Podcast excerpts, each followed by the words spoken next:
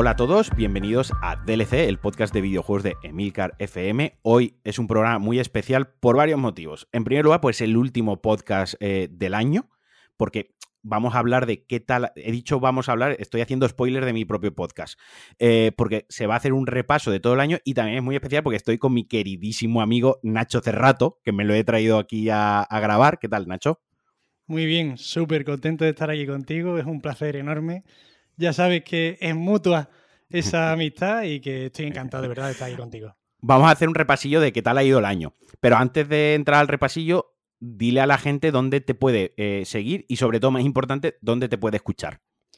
Vale, pues bueno, me podéis seguir en Twitter, arroba Nacho Cerrato, es muy fácil. Y ahora tengo un podcast de, de actualidad de videojuegos, como una especie de noticiario diario eh, muy cortito y breve, Codec. Podéis encontrarlo en donde queráis, vaya, está en todas las plataformas. Y si no lo encontráis en alguna, me lo decís que yo lo subo. Codec. Y si no, lo podéis buscar en Se puede decir Cuonda. En Emilcar FM podemos decir Cuonda. es, compañero mío también en Cuonda y lo podéis eh, buscar ahí. Donde encontráis Pulsar Start y donde eh, encontráis Cliffhanger, podéis encontrar también, también a, Nacho. Eh, pues eso, como decía, te he traído para, vamos a hacer un repasillo del año, ¿no? Que estas cosas siempre molan. A mí me molan los repasillos a final de año. Lo que no me mola es cuando hacen el repaso final de año, rollo el 6 de diciembre, que es como loco, que nos queda un mes. Obviamente, en un mes no quizás haya un lanzamiento que se pueda colar en la lista. Obviamente es un mes, pero yo qué sé, dejemos que pase, que pase diciembre, ¿no?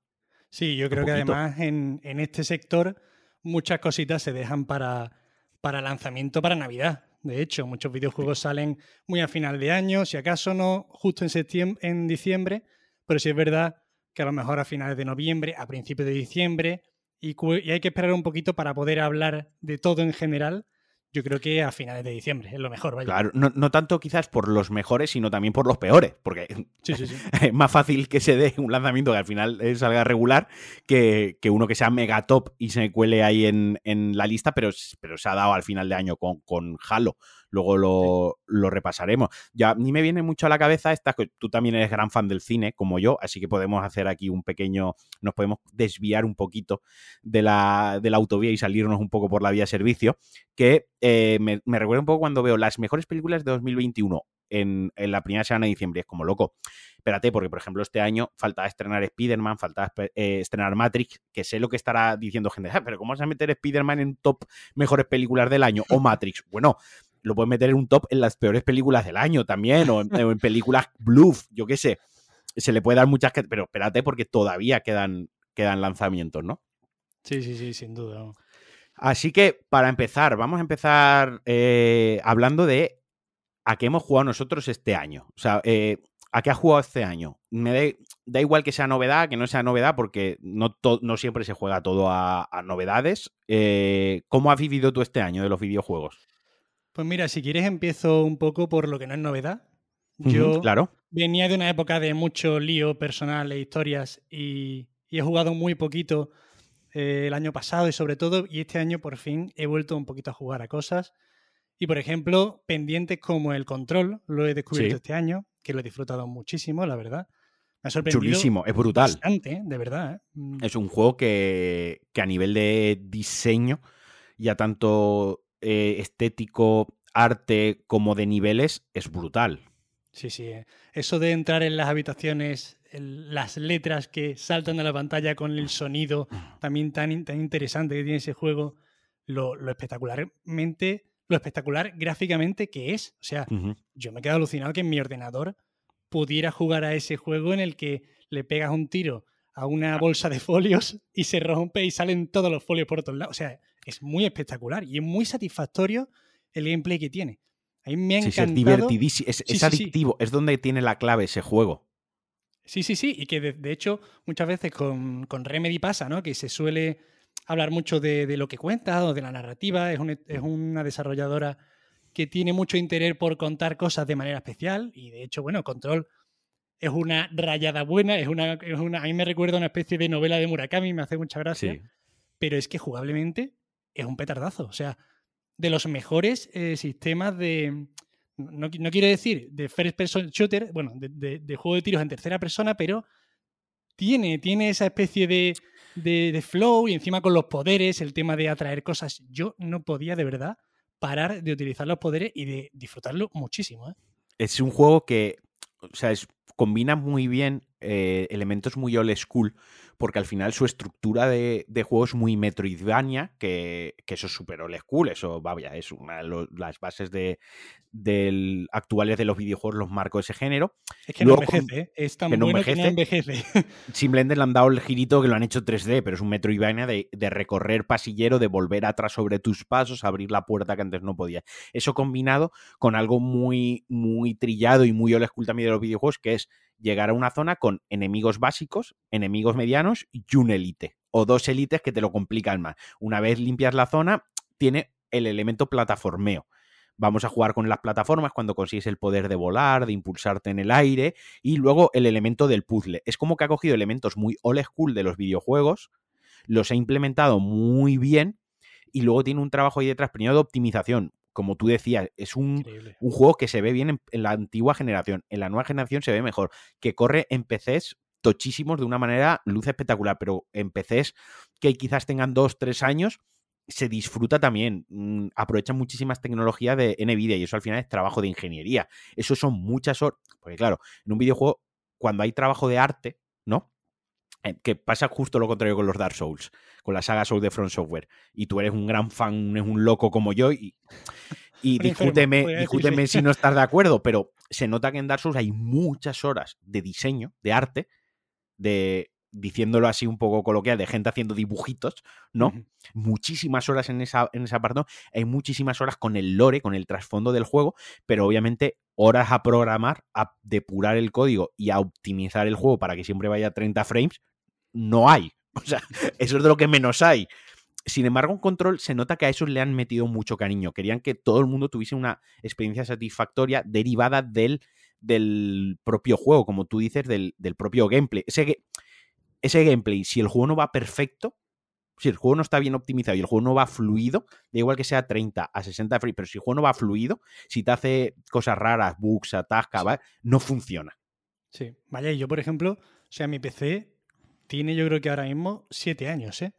Y de verdad que se veía muy bien y que es un juego típico de cargarse PC porque haya muchas cosas en movimiento, muchas partículas y mucho, eso, mucho movimiento en definitiva.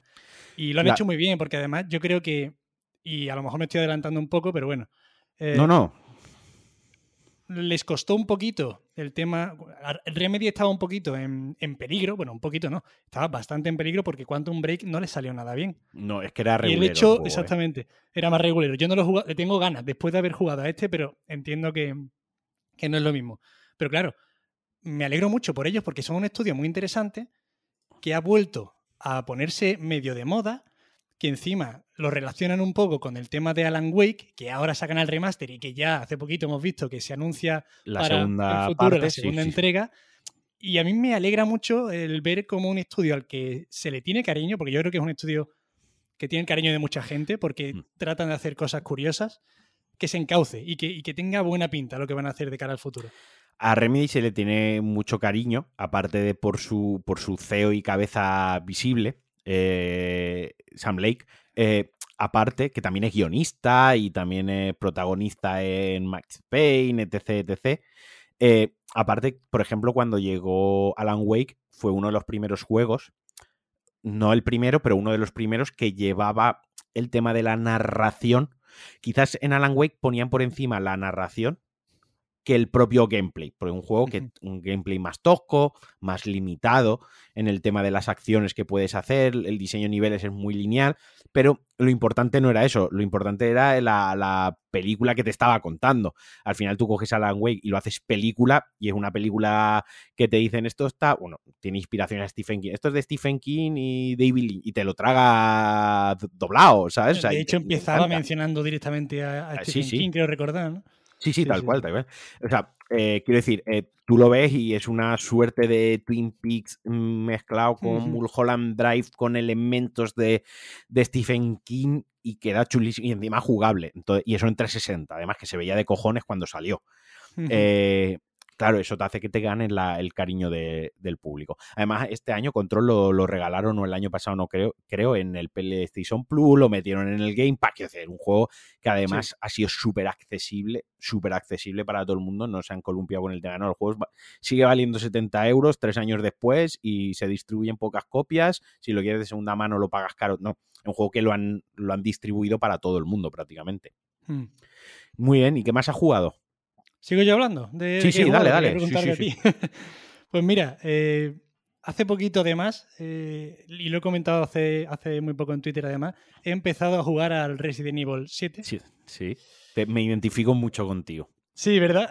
Yo soy absolutamente incapaz de jugar a juegos de terror. Yo, yo siempre recuerdo que jugando a Far Cry 3, que, que no es un juego que se le parezca en nada a un juego de terror. A un Había una fase medio... Mm, Creepy. Medio sí, medio rara. Yo no sé si creo que quiero recordar que era una de estas en las que estaba drogado, ¿no? Típica onírica de los Far Cry.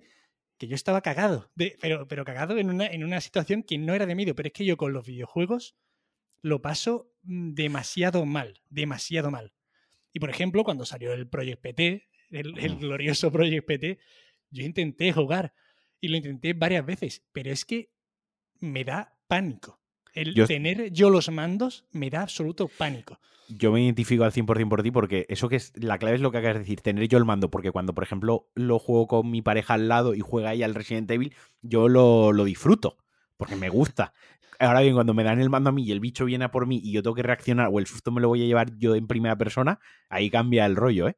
Sí, sí, sí. Y además eso, como había salido muy bien el, este Resident Evil, y se estaba encauzando también esta saga muy bien, están en Capcom, la verdad que bastante de dulce, pues tenía muchas ganas de probarlo. Y es que hay muchos juegos de terror interesantes y, digo, mira, me voy a poner con este porque sé que el Village eh, es verdad que ha gustado mucho, ha gustado a mucha gente y todo esto, pero hay como mayor consenso de que no está tan fino, no es tan fino. Han tirado también un poco por el, por menos por el terror más convencional y a, y a, mí el que más miedo me da y bueno, más mata monstruos y cosas de esto, con más armas y todo esto, que también tengo ganas de probarlo, pero yo quería probar el, el bueno bueno. Es que el 7 además es una, terrorífico. A, a, nivel de gráficos a día de hoy es un juego que es un juego que se lanzó en a principios de 2017, en enero de 2017 o febrero de 2017, me vais a perdonar porque no tengo la Wikipedia, eh, no tengo la chuleta aquí abierta, el chivato.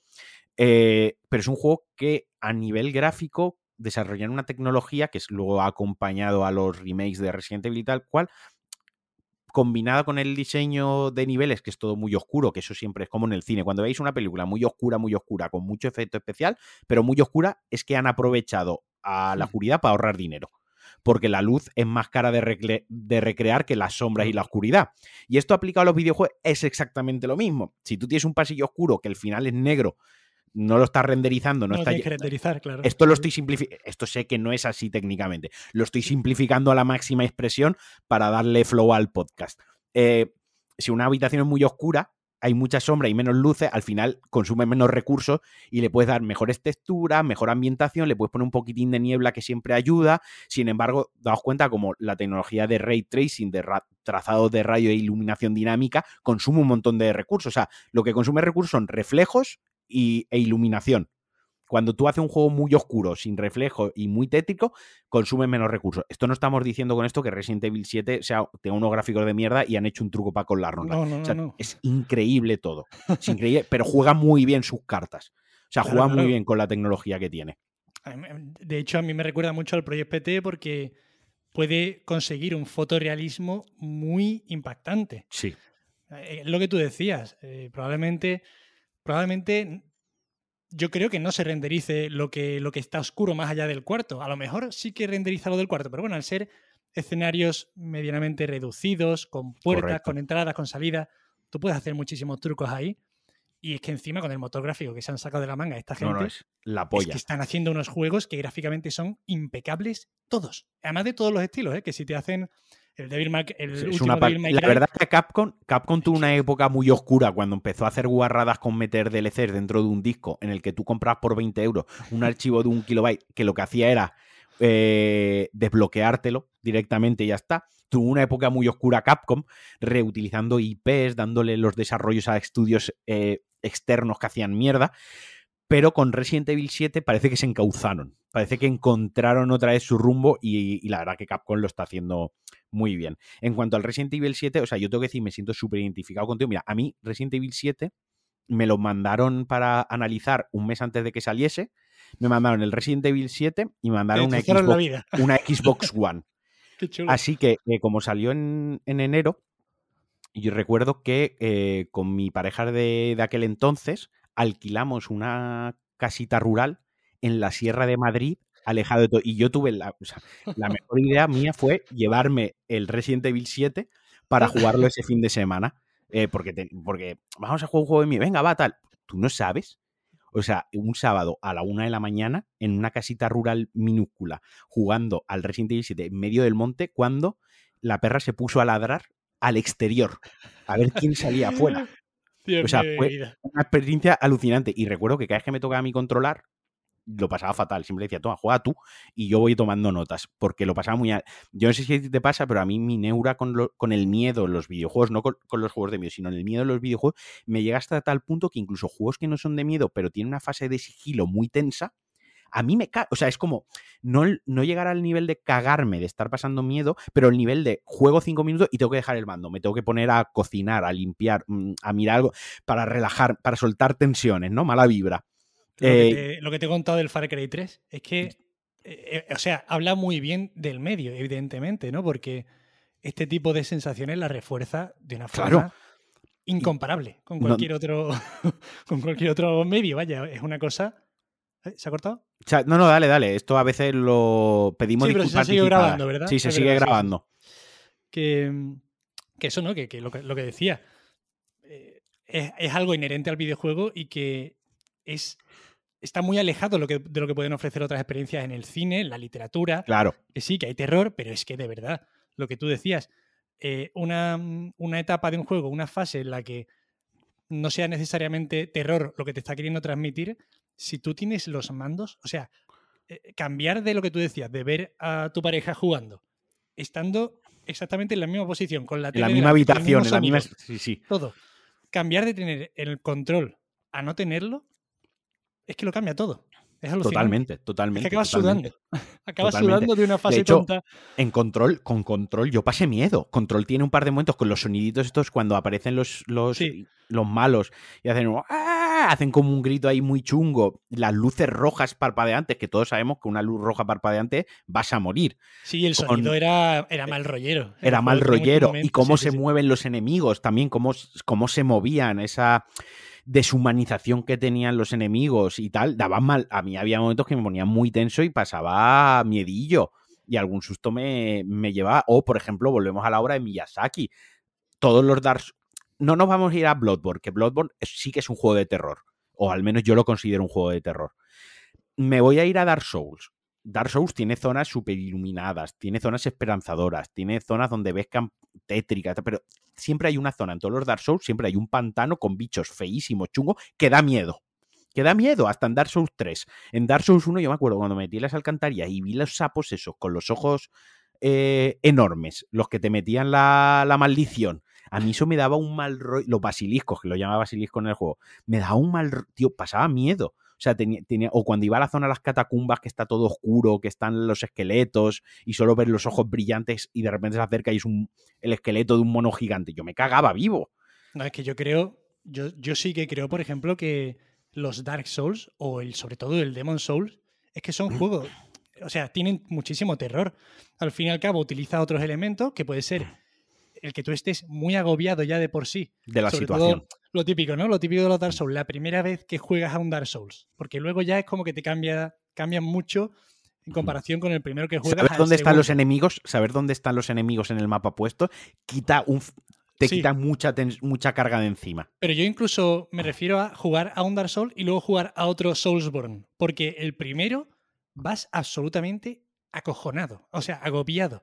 Y en el Dark Souls hay muchos pasillos. Bueno, en todos los Souls hay pasillos, hay puertas que sabes que detrás va a haber algo.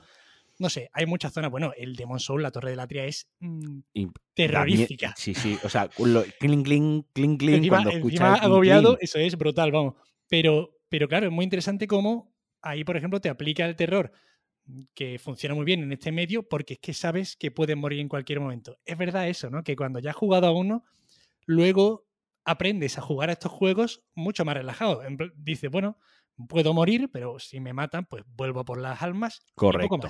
Pero es verdad que la primera vez, yo recuerdo el, que yo empecé con el primer Dark Souls, es que vas agobiadísimo. Es, muy, es un juego muy divertido de ver, el típico juego de una persona empieza a jugar a este juego que nunca ha jugado a uno de este estilo y tú lo ves, ya, ya queda muy antiguo porque... no, no, aún así, el otro día, permíteme el inciso, el otro día Sandra empezó a streamear Dark Souls 3 y se le llenó el streaming, eh, se le llenó teniendo en cuenta que hace un streaming ella a, cada seis meses hace uno. Y hubo un momento que tenía casi 30 personas ahí metidas. Claro, porque es que sigue siendo, sigue siendo muy gracioso, muy divertido ver a alguien jugar a un Dark Souls por primera vez y menos cuando no tiene contacto con Dark, o sea, no sabe, sabe que es un juego difícil, pero no entiende por qué es difícil. Y cuando empieza a jugar y ve lo injusto, porque el juego es injusto, a veces injusto, eh, hay gente que dice, ah, no, los Dark Souls son justos, porque cuando tú... No, hay veces que te llevas un espadazo cuando no te lo te, la, hitbox no te estaba tocando y te lo llevas, te lo lleva de regalo, ¿no? Eh, ves lo divertido que es, ¿no? No, hay que...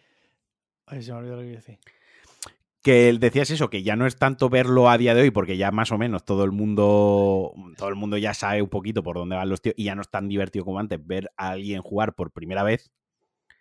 Pero. Sí, sí, sí, sí, perdón. No, eso que sigue sin ser tan divertido, pero, pero transmite muy bien. O sea, el acierto de los Dark Souls, el acierto que tiene Front Software, porque en Sekiro también lo consiguen, y con Bloodborne lo elevan a la enésima potencia, todo esto que estamos diciendo es que pese a que tú sepas que no pasa nada si mueres, eh, pese a. juega muy bien sus cartas de, de, hacerte sentir desesperado, de hacerte sentir oprimido. Yo creo que la palabra es oprimido. Oprimido porque la situación te sobrepasa la mayoría de las veces y sí que es cierto que esa, esa sensación se, se diluye totalmente o, casi en su totalidad cuando sabes dónde están los enemigos y sobre todo cuando te aprendes los patrones de ataque de los enemigos, donde realmente está la, la, la, amiga del juego. Cuando tú te sabes que ese enemigo, a esta, tú ves por primera vez un enemigo, no sabes que, lo que te va a hacer, básicamente.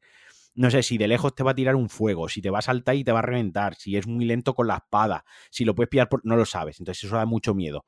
Pero una vez te controlas los patrones de ataque de los enemigos, sí que es cierto que el juego pierde gran, carga hasta el momento que por eso la gente hace no hit runs, hace speed runs y yo a día de hoy enchufo ya un Dark Souls, un Bloodborne, lo que sea, y las tres primeras horas voy corriendo, o sea, ya no me paro ni a coger objeto, voy esquivando enemigos desnudo para correr más y esquivar más.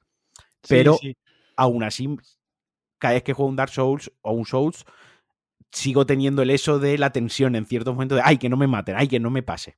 Sí, que yo me he acordado lo que quería decir es que mm, los que jugamos a videojuegos de forma normal, por ejemplo, tenemos ya ciertos comportamientos súper interiorizados o ciertos mensajes que nos mandan los videojuegos y que entendemos perfectamente, ¿no?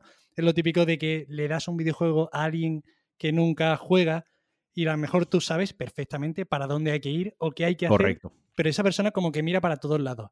Y claro, lo interesante de ser un jugador normal, bueno, que juega de vez en cuando a videojuegos, ni mucho ni poco, pero juega de vez en cuando y sabe leer esos lenguajes, la primera vez que se enfrenta a un Dark Souls o un Soulsborne, es como que se le rompe eso, porque... Sí, sí, pero el juego te lo rompe. Claro, claro, e, es como... Muy pocas veces los juegos nos sorprenden en ese aspecto, ¿no? En el, en el de sacudirnos y decir, ostras, aquí hay algo que falla, o, o yo soy, no puedo ser tan malo, no puede ser tan difícil, y evidentemente no, no, no, eres tan malo, y no es tan difícil. es tan difícil, exactamente, y eso es muy guay. El juego quiere que juegues con sus reglas, que son las, las que, o sea, no son las preestablecidas en la industria en general, tiene sus propias normas, ¿no? Y esto, hablando de juegos de terror, en Bloodborne, esto ya sería la enésima potencia porque Bloodborne da miedo. O sea, Bloodborne tiene, cuando el hombre del saco te coge, te caga, o sea, cuando el hombre del saco aparece, ya solo el diseño del hombre del saco da auténtico terror. Ah, los diseños son alucinantes en Bloodborne. Pero cuando te lleva el hombre del saco por primera vez a la ciudad esta y demás, tampoco quiero spoilear mucho para quien, porque es un juego que, mira que yo soy pro spoilers, pero con Bloodborne y con Souls hay que ir con cuidadito, ¿no?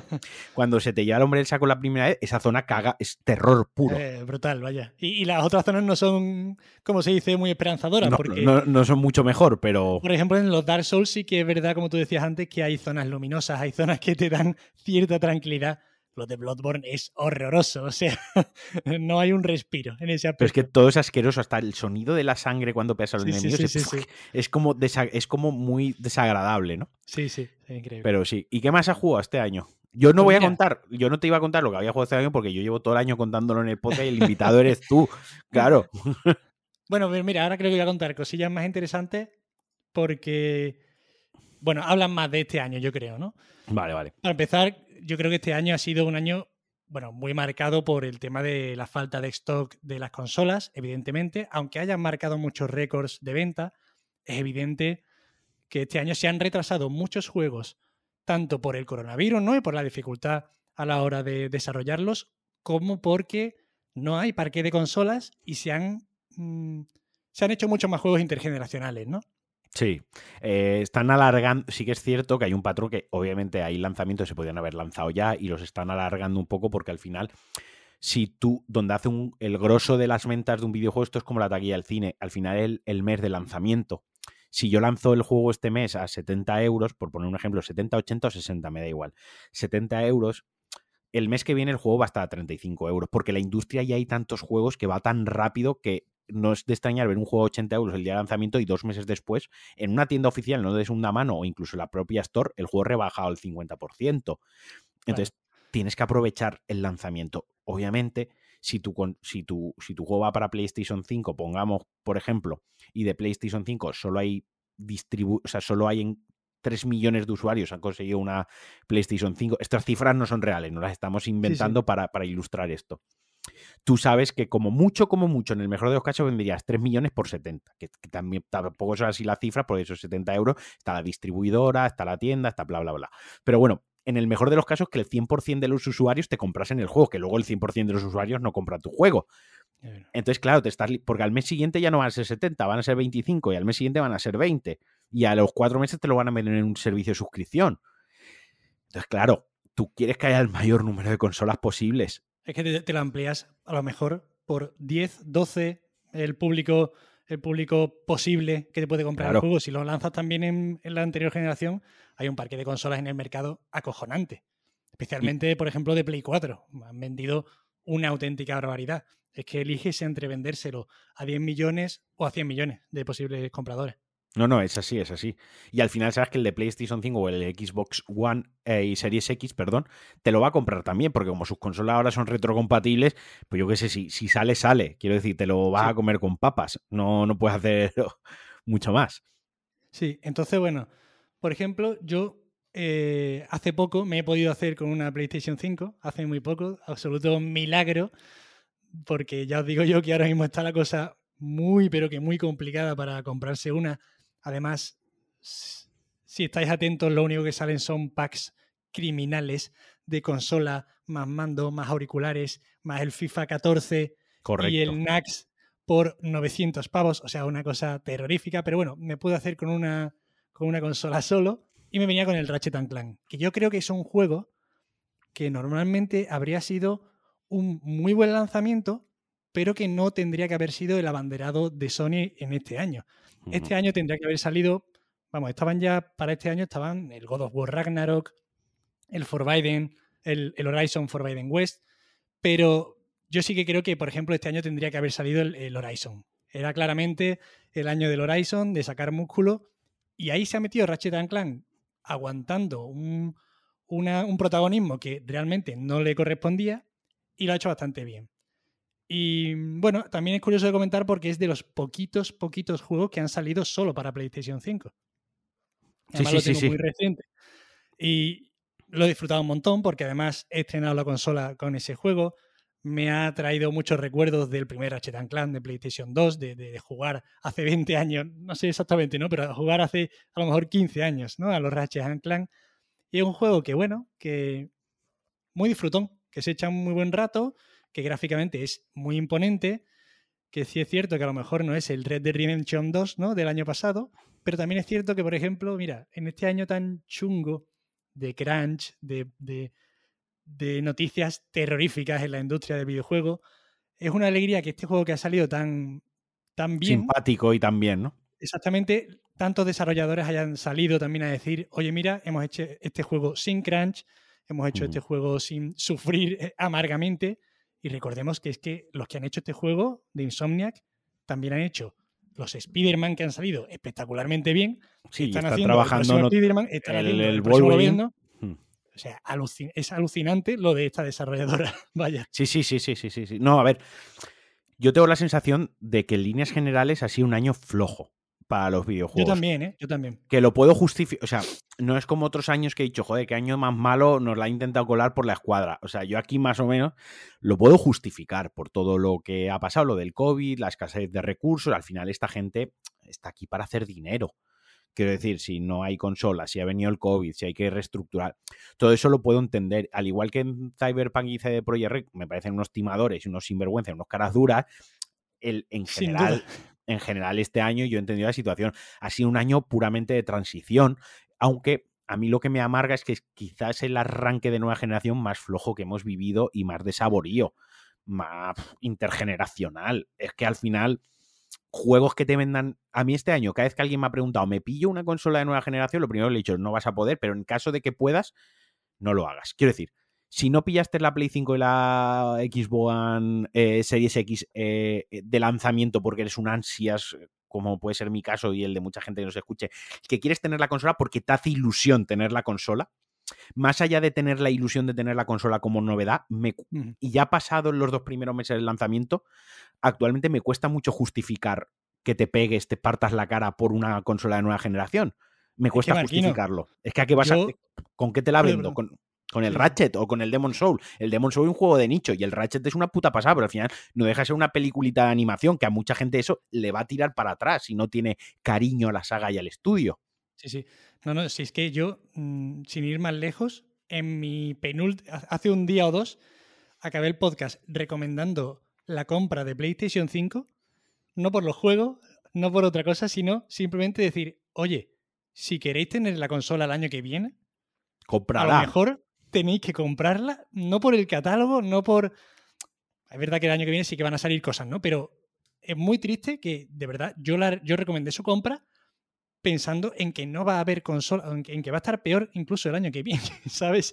Pero lo que dices es completamente cierto. Es muy difícil recomendar ahora mismo la compra de la consola por los juegos porque es que mm, obviamente están todos saliendo para la a generación. A, a, mí me gustaría mucho recomendarla a día de hoy y que la otra, sin miedo a que la otra persona se sintiese decepcionada. Claro, claro. Porque es lo que te digo, al final le diría, pues juega esto, esto, esto, y me diría, ya, pero es que esto lo puedo jugar en PlayStation 4 o en, Xbox One. Es que los eh, grandes lanzamientos del año que viene, que luego hablaremos, pero por ejemplo, sin ir más lejos, son simplemente hablando de Sony, God of War Ragnarok sale en Play 4 y Horizon Forbidden West sale en Play 4. Es que, claro, mm, y estamos hablando que eh, Horizon tiene fecha de. y el del Ring tienen fecha de, de, febrero pero es que Ragnarok no tiene ni siquiera fecha eh, fija, fija, fija. Es el año que viene y aún se puede retrasar. O sea, que ni siquiera es que digas el 13 de marzo lo voy a tener en mi casa. Sí. Sí, no, yo estoy muy de acuerdo con el, con el tema del año flojo. Es verdad, es verdad que ya cada año, pues bueno, como se hacen tantos juegos, como también está el panorama indie tan extendido, es verdad que todos los años hay muy buenos juegos. Es sin duda, eso está claro, ¿no? Tú, no puedes decir eh, tranquilamente este año ha sido una auténtica mierda, pero indudablemente ha sido, ha sido flojo. Si es que este año tendrían que haber salido varios melocotonazos que no han salido, que es que estaban fechados para este año. Y claro, mm, es que es normal, es que los, los, tiempos de producción, cuando todas las empresas, todas las desarrolladoras tienen que pasarse a teletrabajo durante meses, a no sé qué, ahora ya cambia todo, o sea, ya no, ya no trabajan como antes. claro, no, no, o sea, el paradigma de la industria ha cambiado eh, y eso es una realidad con la que hay que, la que, hay que vivir actualmente, igual que se han cambiado los métodos de distribución de los videojuegos, igual que están evolucionando hacia cosas que nos gustan más, cosas que nos gustan. A mí me da un terror cada vez que una compañía anuncia algo de los NFTs que, digo, me echo a temblar, me echo a temblar por otro lado, también cuando una compañía veo que dice, no, mira, el juego va a salir en Play 4, pero saldrá en Play 5 o en nueva generación y el parche será gratis. Digo, pues, pues, pues guay, o sea, sí, sí, hay gente que está entendiendo de que va la movida y está entendiendo lo que queremos y está pensando más en los jugadores como tal, ¿no? En, que se disfrute que en sacar perras, ¿no? De hecho, es lo que prometieron inicialmente. Eh, claro, es lo que prometieron inicialmente. lo prometió las compañías, que ahí yo creo que hay hubo un tema, porque claro, Sony dice, Sony dice, Ojo, no estoy. Me libre Dios de, de, a mí querer justificar ninguna gran compañía que no me da de comer. Eh, Sony dice: todos los juegos de PlayStation 4 se actualizarán gratis a PlayStation 5. yo me imagino a los desarrolladores diciendo: ¿y ese trabajo quién nos lo paga? Claro. Porque eso no lo paga Sony, eso no lo hace Sony. Eso el, si el Guardián de la Galaxia sale en Play 4, Guardián de la Galaxia porque ha sacado dos versiones. Es mal ejemplo. Pero, por ejemplo, Death Stranding. Si lo queremos llevar a la nueva generación, ese trabajo de portarlo a la nueva generación, hacerle las mejoras, etc., que sí, que cada vez cuesta menos ese trabajo porque cada vez los sistemas son más parecidos, ¿no? Entre sí. eso, pero eso ya es un tema, es otro tema. Pero claro, dice, ¿quién me paga este trabajo? Vale, me lo pagará Sony porque es un exclusivo de Sony, bla, bla, bla, pero si no es exclusivo, ¿quién me paga esto? ¿Esto me lo va a pagar el consumidor? ¿Me lo va a pagar la compañía porque le interesa que esto salga gratis, ¿quién lo va a hacer? Esta gente está prometiendo que esto va a ser gratis, pero esto tiene un coste de producción, un coste de programación. Eso tiene, si lo prometen, si son bocas y lo prometen, las compañías que además no les va mal a Sony y a Microsoft, pues tendrían que haber, bueno, sobre todo yo creo que la que dijo esto fue más bien Sony. Sí. Tendría que haber Tendría que haberse puesto firmes, pero claro, eh, luego, luego hacen como que se les ha olvidado, la gente se les echa encima y ya reculan un poquito, ¿no? La claro. por 10 euros. Claro, cuando se dan cuenta, cuando se ponen a desarrollar y dicen, coño, aquí hay trabajo, aquí vamos a tener que tener a un equipo de X personas durante tanto tiempo, esto gratis no puede salir. Xbox ahí no, eh, Microsoft ahí no se pilló la, los, los, dedos porque su, su modelo de negocio hacia el futuro va por otro lado, que es que tú tengas un dispositivo Microsoft, da igual el que sea, y tú ahí juegues los juegos pagándole X al mes. Entonces, claro, ahí te ahorras eso porque él ya desde un inicio ya está desarrollando el juego para que en todas las plataformas funcione. No te está desarrollando un juego antiguo para que te funcione mejor en la nueva. Él ya está pensando que funcione en todo. Es otro modelo de negocio. Eh, no hay más acertado o no. A mí me gusta. Desde luego a mí en el último año me ha ganado más Xbox. Microsoft me ha ganado más que Sony. A Sony le ha visto más guarra, más cerda con ciertas cosas. No, es que se nota mucho el tema de cuando una empresa está en una posición dominante, se vuelve cerda. Sí, sí, y Microsoft, por ejemplo, con el Game Pass, ostras, es que, vamos, tú lo habrás pensado mil veces. Tú imagínate que nos pilla esto cuando tenemos 14 años, cuando tenemos 13 años. en la época en la que tú te comprabas un juego al año por, por 50 o 60 euros en tu cumple, en los Reyes o lo que sea, tú imagínate tener el Game Pass. O sea. Claro, o sea, no, no, a mí me hubiese arruinado los estudios más todavía de los que ya me los arruiné yo a, mí mismo, ya me boicoteé yo lo suficiente, pero hubiese sido una locura. Aparte, yo me acuerdo que cuando yo no tenía poder adquisitivo para comprarme un juego, yo estaba a expensas a que mi madre se gastase 10.000 de las antiguas pesetas u 8.000 de las antiguas pesetas o 12.000, que era lo que oscilaban los videojuegos, que es, otro tema. Los videojuegos en los últimos 20 años no han tenido inflación apenas. Eh, porque ahora los juegos, hostia, Sony va a vender los juegos a 80 euros, estamos locos, pero si a mi madre un juego le cuesta 10.000 pesetas, que son 60 euros, y los juegos siguen valiendo 60 euros por lo general, pero es otro tema. La cuestión es cuando yo le decía a mi madre que me comprase un juego, o tenían que ser las notas, los reyes, mi cumpleaños, tenía que ser que la pillase muy buen humor, porque era un dinar. Pero si yo a mi madre en su día le hubiese dicho, mamá, dame 10 euros al mes, que con eso tengo videojuegos, o sea, con 10 euros al mes te olvidas de comprarme videojuegos. Ya tengo ahí una biblioteca de juegos a cholón que todos los meses van poniendo y sacando y ya me lo... Te que yo esté entretenido con los videojuegos te cuesta 10 euros al mes. Mi madre los hubiese pagado sin, vamos, sin ningún tipo de duda, porque al final del año 120 euros hubiese sido menos que lo que se gastaba en mí en videojuegos comprándome títulos sueltos que además estaba el riesgo de que alguno no me gustase, otro me aburriese, otro, yo qué sé, lo a la semana estuviese de oferta, estas se lo hubiese ahorrado, te pago la suscripción. A mí me hubiese reventado la vida totalmente, ya lo digo. Sí, a mí, bueno, de hecho, eh, siguiendo con lo que he jugado este año, viendo aquí, por ejemplo, todo lo que he jugado ya mm, este año ha sido del Game Pass. Que es muy indicativo, ¿sabes? Es que es muy indicativo de, eh, de lo que está consiguiendo. Eh, la cosa es que para gente en general, para llevar los videojuegos, para democratizar los videojuegos, el Game Pass es la hostia. Porque además el que no se paga el último de 12 euros, pues se paga el de 9 euros, creo que son. Pero al final, si vas pelado de perras, a ver, partimos de la base que los videojuegos son un capricho. Absolutamente es un capricho, es un juguete, entiendas en el buen sentido, para adultos. Quiero decir, es lo típico que si no tienes pasta, pues no tienes pasta. No, te va la vida en ello. Pero vaya, si tampoco estás apoyante de dinero, pero tienes tu consola, tu ordenador, el Game Pass democratiza mucho los videojuegos porque la barrera de entrada son 10 euros. Quiero decir, mm, te quitas de Netflix, que tiene un catálogo de mierda actualmente, y te pones el Game Pass y te da más horas de entretenimiento y te cultiva más como persona, si nos ponemos hasta puretas, ¿no? Eh, es muy accesible, mientras que la estrategia de Sony de 80 pavos el juego es todo lo contrario. Eh, totalmente lo contrario. Entonces a mí me ha ganado Microsoft, que no tiene los mejores exclusivos. Toda la razón, toda la razón.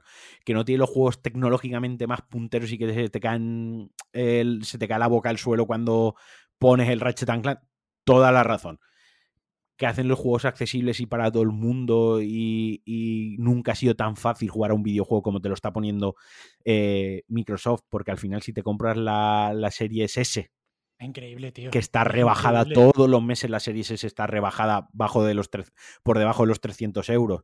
Y te pones el Game Pass, es que, tío, nunca ha sido tan accesible los videojuegos, tío. Es absolutamente imposible recomendar otra cosa existiendo la Xbox, la Xbox One Series S con el Game Pass. Imposible. Y, es así, vaya, es, es un producto que, prácticamente rompe el mercado. Claro, claro. O sea, obviamente la serie S tiene un, target muy, muy concreto. Eh, que es.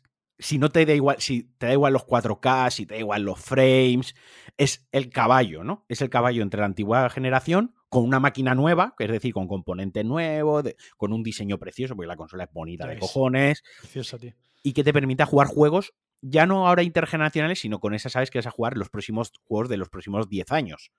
Obviamente ahora estamos hablando de juegos intergeneracionales, pero dentro de 5 años no habrá juegos ya intergeneracionales apenas, y con la serie S todavía podrás jugar a los juegos de nueva generación.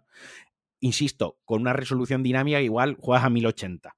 Pero eh, muchas veces incluso a 1440 y algunos juegos a 4K. Es que... Claro a lo mejor no es a 60 frames, a lo mejor es a 30 frames, y a lo mejor no tiene las sombras en alto como las tiene los assets, los presets que tiene la serie X. Pero es que hay muchísima gente que eso se la pela. O sea, la, el, vivimos en una burbuja, tú y yo y la gente a la que nos flipa los videojuegos, vivimos en una burbuja que creemos que todos queremos o tenemos una tele de 4K con HDR, eh, monitores de 144 hercios de refresco, y el grosso del mercado, el grosso, lo que lo conforma, es gente que a lo mejor juega en una televisión de 720p de 32 pulgadas todavía. Hay gente que no sabe lo que son 60 frames, 30 frames, no ve la diferencia ve que va más fluido, pero tampoco entiende muy bien de dónde viene, no sabe lo que es una resolución dinámica y se la pela. Y es que tampoco hace falta para disfrutar de los videojuegos. Entonces, para esa gente, una serie S es cojonuda, porque por menos de 300 euros tienes una máquina que la enchufas a la televisión, te pagas una suscripción de 9 euros y te follas mogollón de juegos. O sea, es cojonudo. Yo no sé, la gente vinagre que dice que es una mierda, que no sea para ti, no quiere decir que sea una mierda. Eso es lo primero. Bueno, es que es muy difícil justificar el decir que esto es una mierda, ¿eh? Y es que incluso cuando tú hablabas antes de, tu madre, ¿no? Que te pague los 10 euros. Es que si sois dos chavales en casa, es que te sale por 5 euros por cabeza. Claro, sí, sí. Y, y podéis jugarlo. O sea, es que es una cosa imbatible simplemente. Sí, sí, no, no, total, totalmente, totalmente. O sea, es, es, pero es que hay gente que yo he oído muchas veces eh, reiteración de, es que el Game Pass es un, un, servicio de saldo, solo meten juegos de saldo, de batiburrillo, juegos que no le interesan a nadie, juegos anti... Es que no todo el mundo juega las novedades. Eh, lo siento, mm, don señor, don señor listo de los videojuegos, don señor prepotente, que sabe usted mucho de videojuegos lo siento, este año lo siento señor. claro, lo siento, señor. No todo el mundo se gasta 80 euros el día de lanzamiento de un juego. Mm. Hay gente que está un año sin jugar a la consola y se la pela. Ya jugará. Hay gente que se la pela no jugar a la novedad. Porque ya con el volumen de videojuegos que hay actualmente, jugar a las novedades ya no solo el dinero, es el tiempo que necesitas. Y no todo el mundo lo tiene. Tú mismo lo decías. Yo he estado un año yo he estado un año sin jugar prácticamente. Tú has, iniciado así el podcast. yo he estado un año entre motivos personales y no ha sido falta de ganas, probablemente motivos personales que me han impedido jugar a muchos juegos. Y a ti ahora el Game Pass te salva la vida porque esos juegos siguen estando ahí para ti, son accesibles y los estás disfrutando. Y hmm. porque no has podido, no es porque no te quisieras gastar el dinero o no, tú, es que simplemente no has podido. Sí, sí, no has sí, podido. Es así, vaya. No me parece que sea un servicio de saldo, de batiburrillo que no le interesa a nadie, todo lo contrario. O sea, lo que me creo, creo que lo que cada vez le interesa menos a la gente, eh, lo que menos le interesa cada vez a la gente es pagar 80 euros por un juego. Eso es lo que interesa cada vez menos. Sabiendo que existe el Game Pass, sabiendo que está el Plus, sabiendo que están las ofertas, sabiendo que. Eso es lo que No, interesa que- menos a la gente. Y además es muy interesante porque es uno de estos movimientos que yo creo que puede mover la industria. Y ya Sí, sí. estamos escuchando campanas sobre que Sony va a hacer algo parecido, porque claro, Sony con los juegos que, que entrega con el PlayStation Plus, que empezaron en su momento cuando Sony estaba en horas bajas con la Play 3, que hicieron un, un servicio espectacular, que al mes te daban juegos muy buenos, ahora mismo es que da pena verlo. Es que Sí, sí. últimamente cada vez que salen los juegos del Plus del mes, sirve más para poner a la gente de culo que como para decir, ostras, mira, puedo descubrir este juego, puedo jugar al. Godfall Challenger Edition. Que dices, "Mira, que es que mm, dame una tarjeta de dos euros en la... en la Store en la ya me Sony. un, un caballo para el Assassin's Creed mismo, ¿sabes? Lo prefiero, ¿sabes? Sí, y es muy curioso. Y además es que encima, encima lo que comentabas de, de la inmediatez, además de eso, además de proporcionarte un catálogo alucinante para llegar en el momento en el que tú quieras a jugar a videojuegos y tener un catálogo amplísimo de todos los géneros, de todo tipo de juego que hay, es que ahora están metiendo novedades. También quiero decirte que me parece mm, ilustrativo y algo preocupante porque, por ejemplo, este año han salido Forza Horizon 5 de salida Mm. en el Game Pass, Halo Infinite, Psychonauts 2 también salió Sí, en el. Game Pass, también lo jugué ahí. Y creo que, si bien por un lado tenemos a Sony que no ha podido dar la cara con los grandes exclusivos, Microsoft ha sacado sus grandes exclusivos, pero creo que no han estado a la altura, ninguno de ellos.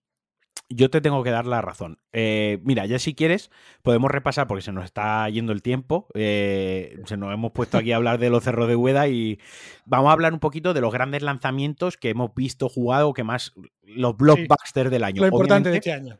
Obviamente ha habido otros juegos, sobre todo juegos japoneses de RPG muy importantes. Yo por lo menos no soy fan del género, no, no, no soy ni siquiera fan, no soy experto, o sea, ni me atrevo a pronunciar muchas veces los nombres. Así que nos vamos a centrar un poquito en, en- en, al final, en lo más, Lo más eh, gordo. mainstream, gordo blockbuster, ¿no? Por un lado tenemos eh, Deadloop, yo no sé si tú lo has jugado. eh. Deadloop, Deadloop para mí es probablemente mi, mi favorito de este año. Yo me ¿Sí? lo quedaría como mi- Es que yo soy muy fan de Arcane, de, sé. Arcane. Y es que el diseño de niveles es tan bueno, el diseño estético, todo el trabajo que hay ahí es muy bueno. Y a mí me daría pena no. no a mí es el que más en horas me ha tenido enganchado, ¿no? Sí. Eh, un juego que ha recibido muchísimas buenas notas, un juego que mezcla, aproxima el roguelite, lo enmascara, porque no es un roguelite, ni un roguelite, ni light, tampoco. Lo enmascara, pero parece que sí, con bucles temporales, que siempre la ciencia ficción de bucles temporales a mí personalmente me flipa, Y muy de moda este año, de hecho. muy de moda este juegos año, con, con- con un carácter y, un, y una personalidad visual que muy brutal, un sentido del humor muy chulo, muy bien guionizado. O sea, es un juego que mucha gente no lo pondrá como su juego favorito del año, pues tiene, tiene, tiene fallos. Por ejemplo, el gameplay, lo que es el puro gameplay, el, el, el gameplay es Sí. cero satisfactorio y el gameplay es muy tosco. ¿Vale? Es un juego que Arcane tiene que mejorar eso. Eh, luego hemos comentado Forza Horizon 5. ¿Tú este lo has probado?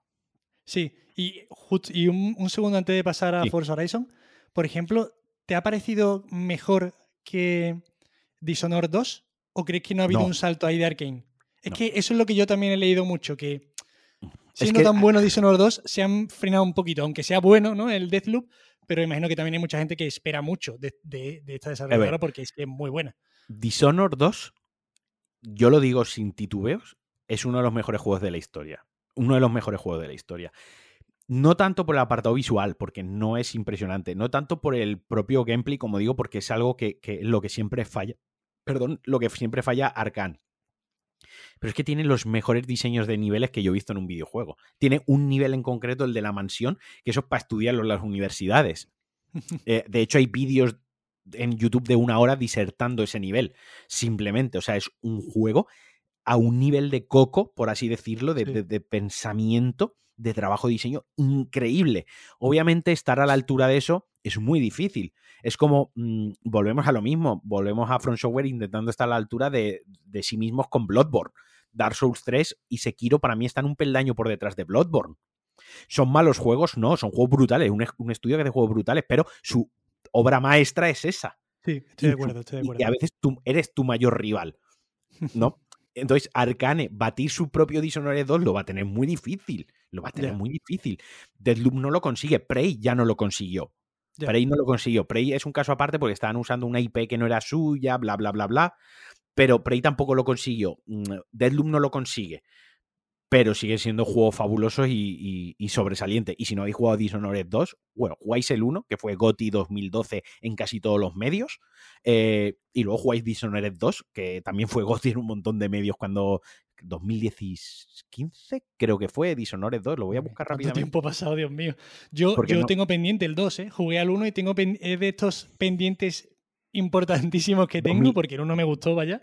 2016, 2016. Tengo que jugarlo, tengo que jugarlo. pues es increíble, además en el PC te, este te funcionará. O sea, es un juego que, se, funciona fácil. Forza Horizon 5, la nueva entrega de Forza Horizon, la saga arcade de Forza de Microsoft, que a mí personalmente me ha dejado un sabor agridulce, aunque le hice un capítulo en el que yo, mm, vamos, me deshacía en alabanza hacia el juego porque se las merece, pero me sigue dejando un sabor agridulce por dos cosas, porque es un juego intergeneracional y se nota y porque no hay un realmente es intergeneracional, se nota en la tecnología del juego, ¿no? Tiene, es verdad que, si lo juegas en PC, en todo en Ultra, pues tira mucho de la, la tecnología esta de geometría y renderizado de escenario. También es verdad que es el desierto y una selva, tampoco está haciendo una ciudad con 300 NPC moviéndose a la vez. Hay que poner las cosas en su contexto y en su situación. Pero no ha evolucionado la saga. Es un Forza Horizon, es un DLC de Forza Horizon 4, ¿vale? Sí, es un DLC de Forza Horizon 4. Estoy completamente de acuerdo. Eh, de hecho, eso, por eso también lo mencionaba antes, ¿no?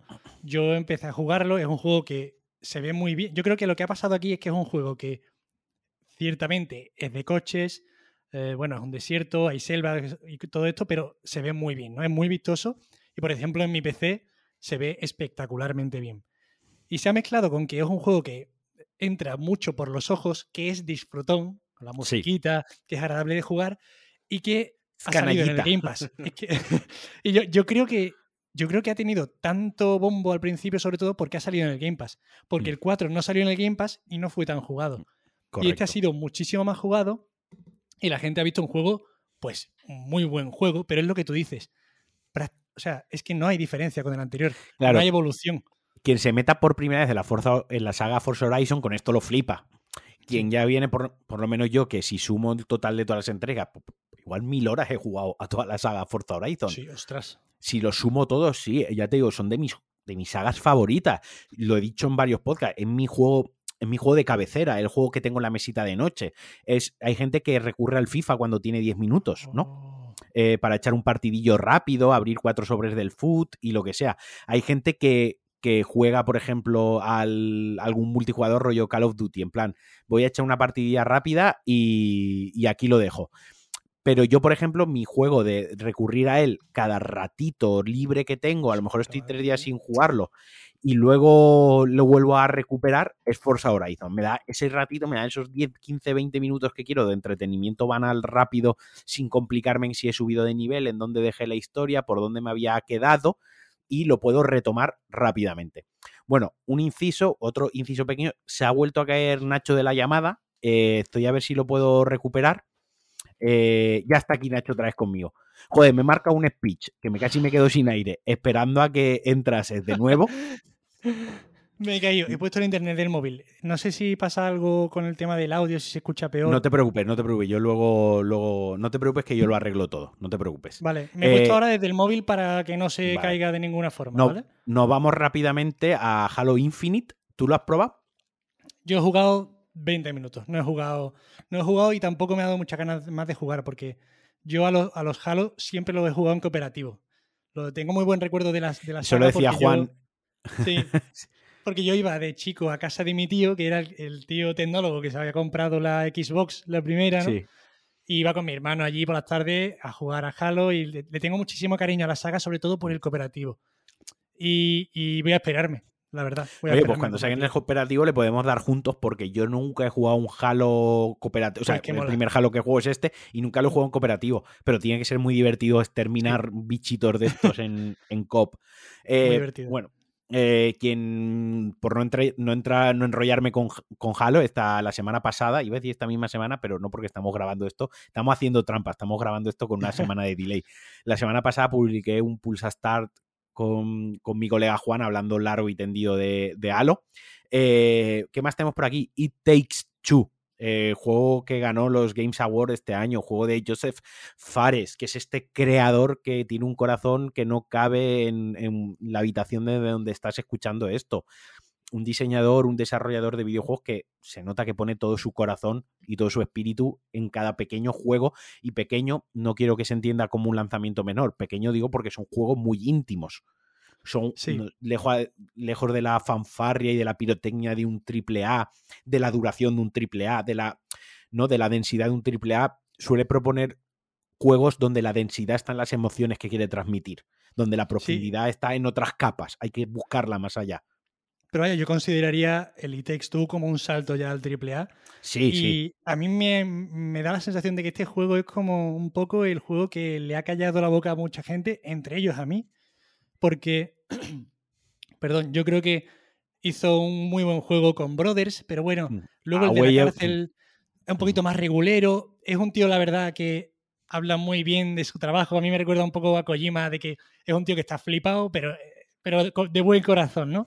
Y mm. hablaba de este juego como que iba a ser, vamos, la, siguiente venida de Cristo. Y la verdad es que ha sacado un juegazo. Yo, yo no, no, sabía si lo ibas a sacar, pero yo iba a decir, oye, este y no, ya ves, ya ves tú, no voy a ser original, pero para mí este es uno de los mm, dos juegos del año. Y lo estoy jugando además ahora con mi novia y lo estoy disfrutando una barbaridad. ¿Dónde lo estoy jugando? En la Play, en la Play 5. Ah, y una pregunta, porque yo le quería dar en Play 5, sí. pero yo tengo una duda, es el tema de los mandos, porque solo tengo un mando de Play 5. ¿Necesito dos mandos de Play 5 o puedo jugar con un mando de Play 4 y otro de Play 5? Eso no lo sé. La verdad es que no lo sé. Yo tengo dos mandos de Play 5 y ah, no sabría decirte. Vale, vale. Me, me, extrañaría que te dejaran conectar un mando de Play 4, ¿no? yo he jugado, no, no, yo he jugado juegos cooperativos en Play 5 con un mando de Play 4. Ah, eh, pues pero son juegos ah, de Play 4. Los juegos de Play 4. Si controles o lo que sea raro. No, no, no, es por el sistema. O sea, la, la consola eh, hay juegos que lo permite y juegos que no.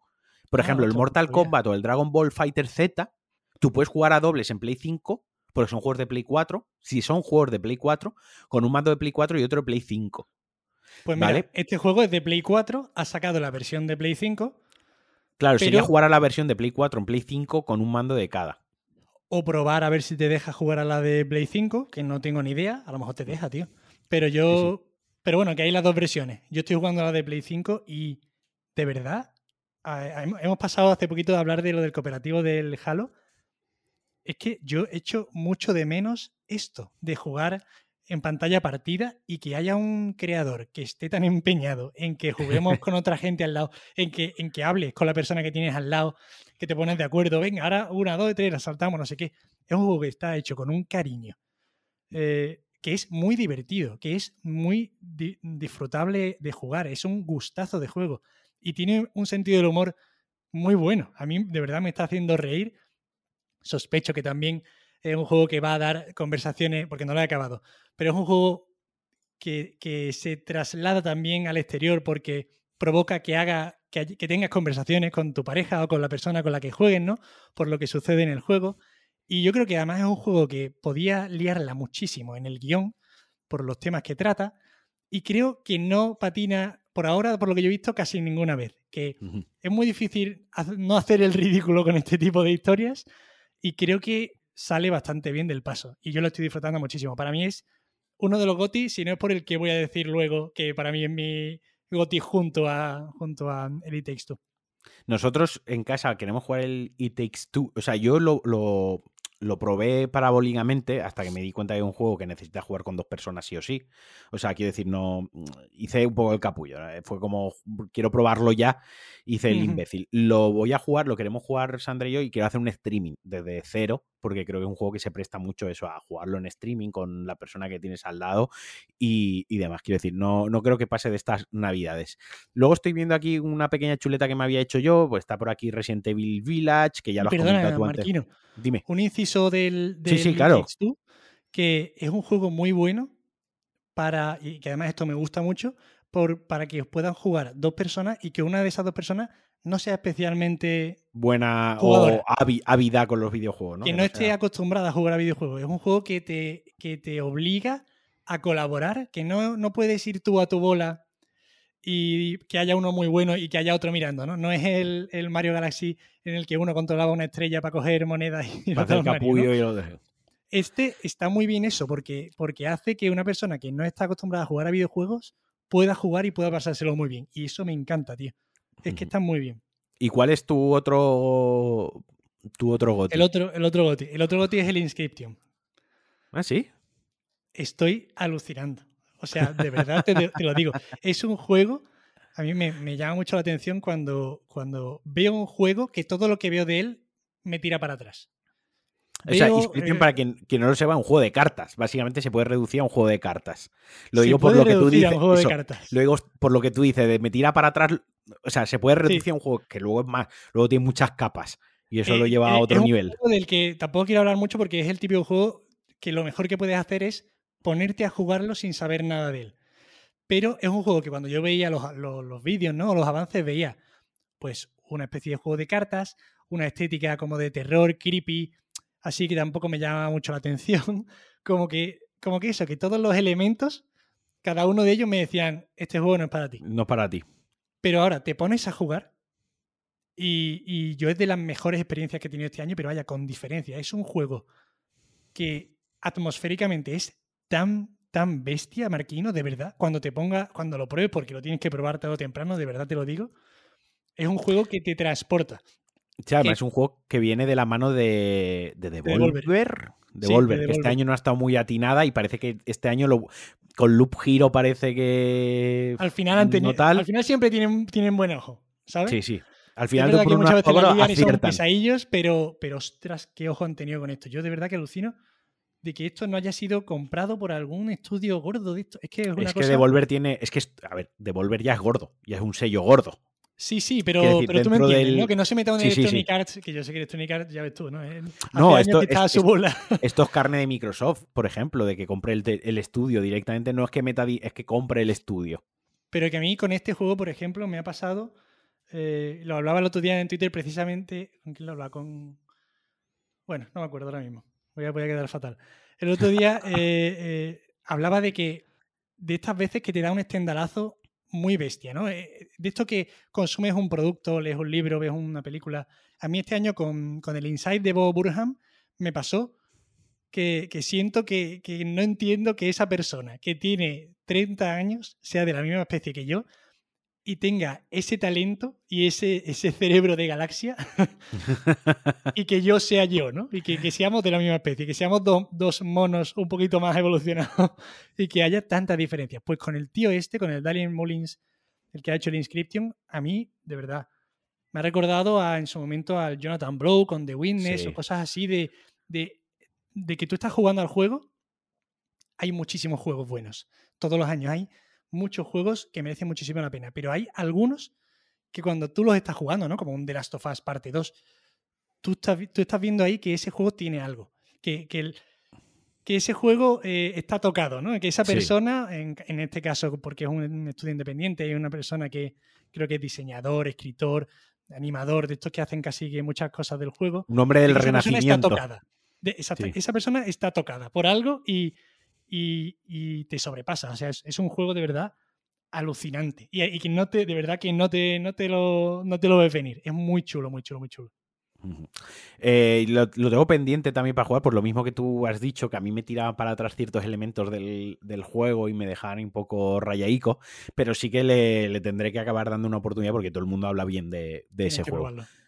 Vamos a hacer una cosa, porque se nos, está, nos hemos comido el tiempo nos lo hemos papeado. Vamos a hacer una cosa si te parece. Vamos a acabar muy rápido con lo que queda del año y con las decepciones del año. Y lo del año que viene te vienes la semana que viene y lo grabamos en otro especial. Hacemos dos especiales, el de final de año y el de principio de año. Porque me da a mí que si nos ponemos a hablar de lo del año que viene, se nos va otra hora hablando de lo del año que viene. No, no, con todo lo que se ha retrasado el año que viene, hay para otro podcast. Vaya. Hay para otro podcast. Entonces, para mí, eh, otro gordo de este año, Metroid Dread, que también ha llevado a copado listas de GOTY y de mejores juegos del año. Yo no lo he probado todavía porque no le he robado la Switch a Alex todavía, pero un juego muy importante por varios motivos. Primero, porque es un juego que, que vuelve a las 2D clásicas eh, de Super Nintendo, que desde el año 95-96 eso no pasaba. Un juego que también avanza en la historia de Samus Aran, que también hacía muchísimos años que Nintendo no tocaba el lore hacia adelante, sino que iba reescribiendo su propio lore. Y aparte un juego de un estudio español que recupera, digamos, eh, la esencia de los Metroidvania, que precisamente Metroid le da nombre a ese género. Metroidvania eh, más que nunca.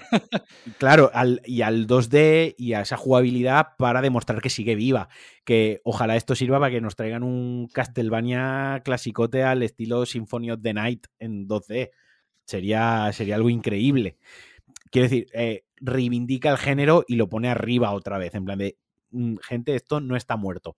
Y para mí, decepción de lo que yo haya jugado con mis propias manos, decepción grande que no es un mal juego, ojo, no quiero que se entienda como un mal juego, simplemente quiero que se entienda como, como lo que estoy expresando, una decepción personal, quizás Returnal, un juego que venía de House Market, de creadores de Resogun y de Next Machina, un, esto sí que es un roguelite con Metroidvania puro 100% que se lo llevan al género del third person shooter o de los tiritos en tercera persona, como decías tú al principio del podcast, pero que ahora está, ahora han introducido varios cambios, como por ejemplo que si pones en reposo la consola no pierdas todo el, todo el run, eh, que es algo que yo no entendí, porque quiero decir, entiendo la naturaleza del género, pero si paras la consola con la función suspender, quiero decir, ni siquiera en Dark Souls pierdes la partida.